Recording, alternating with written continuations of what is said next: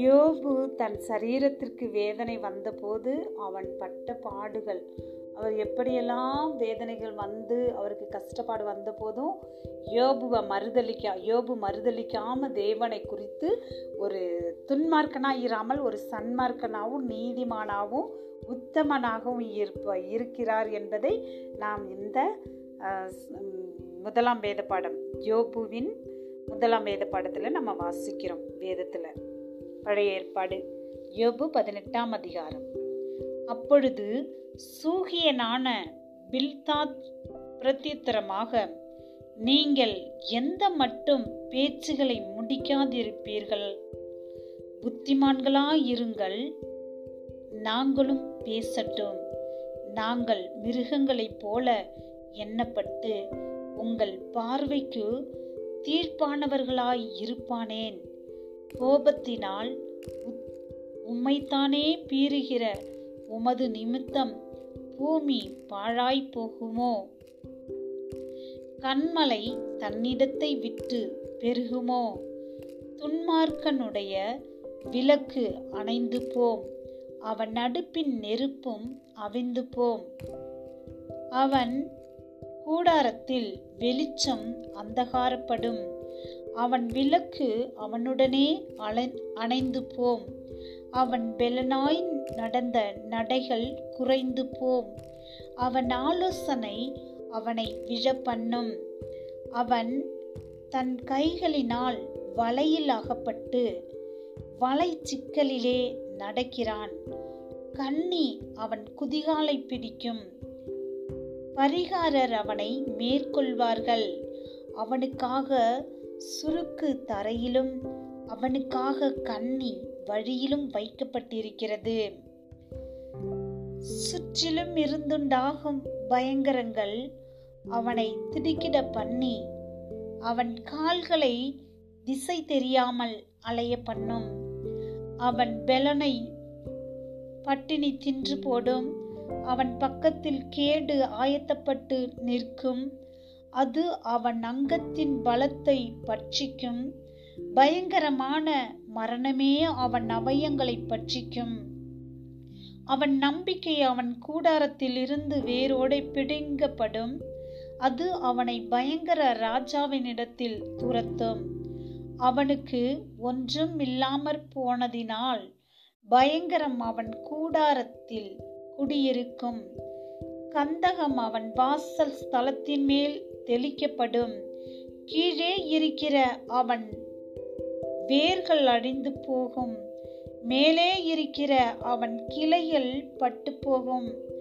அவனை நினைக்கும் நினைப்பு பூமியில் இருந்தழியும், வீதிகளில் அவன் பேரில்லாமற் போகும், அவன் வெளிச்சத்தில் இருந்து இருளில் துரத்தப்பட்டு பூலோகத்தில் இருந்து தள்ளுண்டு போவான், அவன் ஜனத்துக்குள்ளே அவனுக்கு புத்திரனும் இல்லை பௌத்திரனும் இல்லை, அவன் வீட்டில் மீதியாய் இருக்க கடவன் ஒருவனும் இல்லை, அவன் கரலத்தோர் அவன் நாளுக்கு திடுக்கிட்டது போல பின்னடியாரும் பிரமிப்பார்கள், அக்கிரமக்காரன் குடியிருந்த ஸ்தானங்கள் இவர்கள்தான், தேவனை அநியாயமார் போனவர்களுடைய ஸ்தலம் இதுவே என்பார்கள் என்றான்.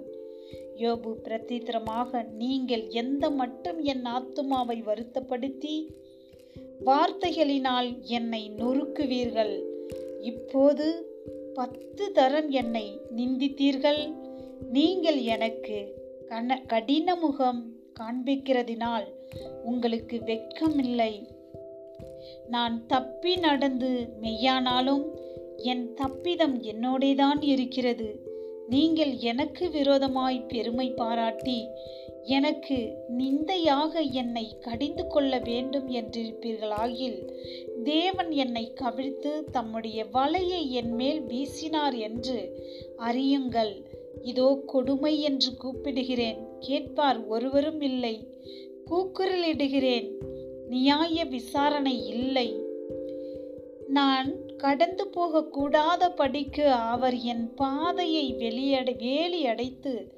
என் வழிகளை இருளாக்கிவிட்டார். என்னிலிருந்த என் மகிமையை அவர் உரிந்து கொண்டு என் சிரசின் கிரீடத்தை எடுத்து போட்டார். அவர் என்னை 4 புறத்திலும் நாசமாக்கினார். நான் அற்று போகிறேன். என் நம்பிக்கையை ஒரு செடியை போல பிடுங்கி போட்டார். அவர் தமது கோபத்தை என் மேல் எரிய பண்ணினார்.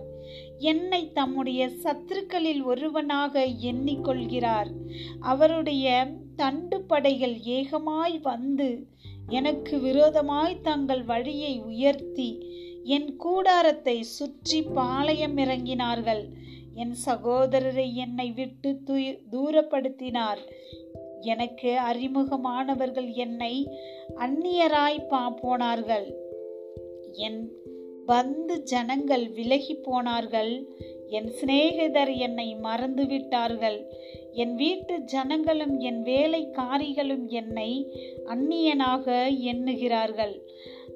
அவர்கள் பார்வைக்கு நான் பரதேசியானேன். நான் என் வேலைக்காரனை கூப்பிடுகிற போது அவன் எனக்கு உத்தரவு கொடான். என் வாயினால் நான் அவனை கெஞ்ச வேண்டியதாயிற்று. என் சுவாசம் என் மனைவிக்கு வேறுபட்டிருக்கிறது. என் கர்ப்பத்தின் பிள்ளைகளுக்காக பரிதபிக்கிறேன். சிறு பிள்ளைகளும் என்னை அசட்டை பண்ணினார்கள். நான் எழுந்தால் அவர்கள் எனக்கு விரோதமாய் பேசுகிறார்கள். என் பிராண சிநேகிதர் எல்லாரும் என்னை வெறுக்கிறார்கள். நான் சிநேகித்தவர் எனக்கு விரோதிகளானார்கள். என் எலும்புகள் என் தோளோடும் என் மாம்சத்தோடும் ஒட்டி கொண்டிருக்கிறது. என் பற்களை மூட கொஞ்சம் தோல் மாத்திரம் தரப்பினது. என் சிநேகிதரே, எனக்கு இறங்குங்கள், எனக்கு இறங்குங்கள். தேவனுடைய கை என்னை தொட்டது. தேவனை போல நீங்களும் என்னை துன்பப்படுத்துவானேன். என் மாம்சம் பட்சிக்கப்பட்டாலும் நீங்கள் திருப்தியாயிருக்கிறது என்ன? நான் இப்பொழுது சொல்லும் வார்த்தைகள் எழுதப்பட்டால் நலமாயிருக்கும்.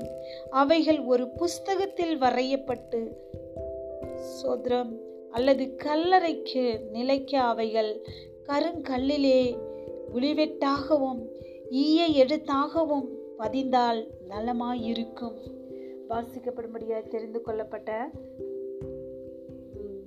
பழைய வேறுபாடு வேத பாடம் முடிந்தாயிற்று. வாசித்தேன்.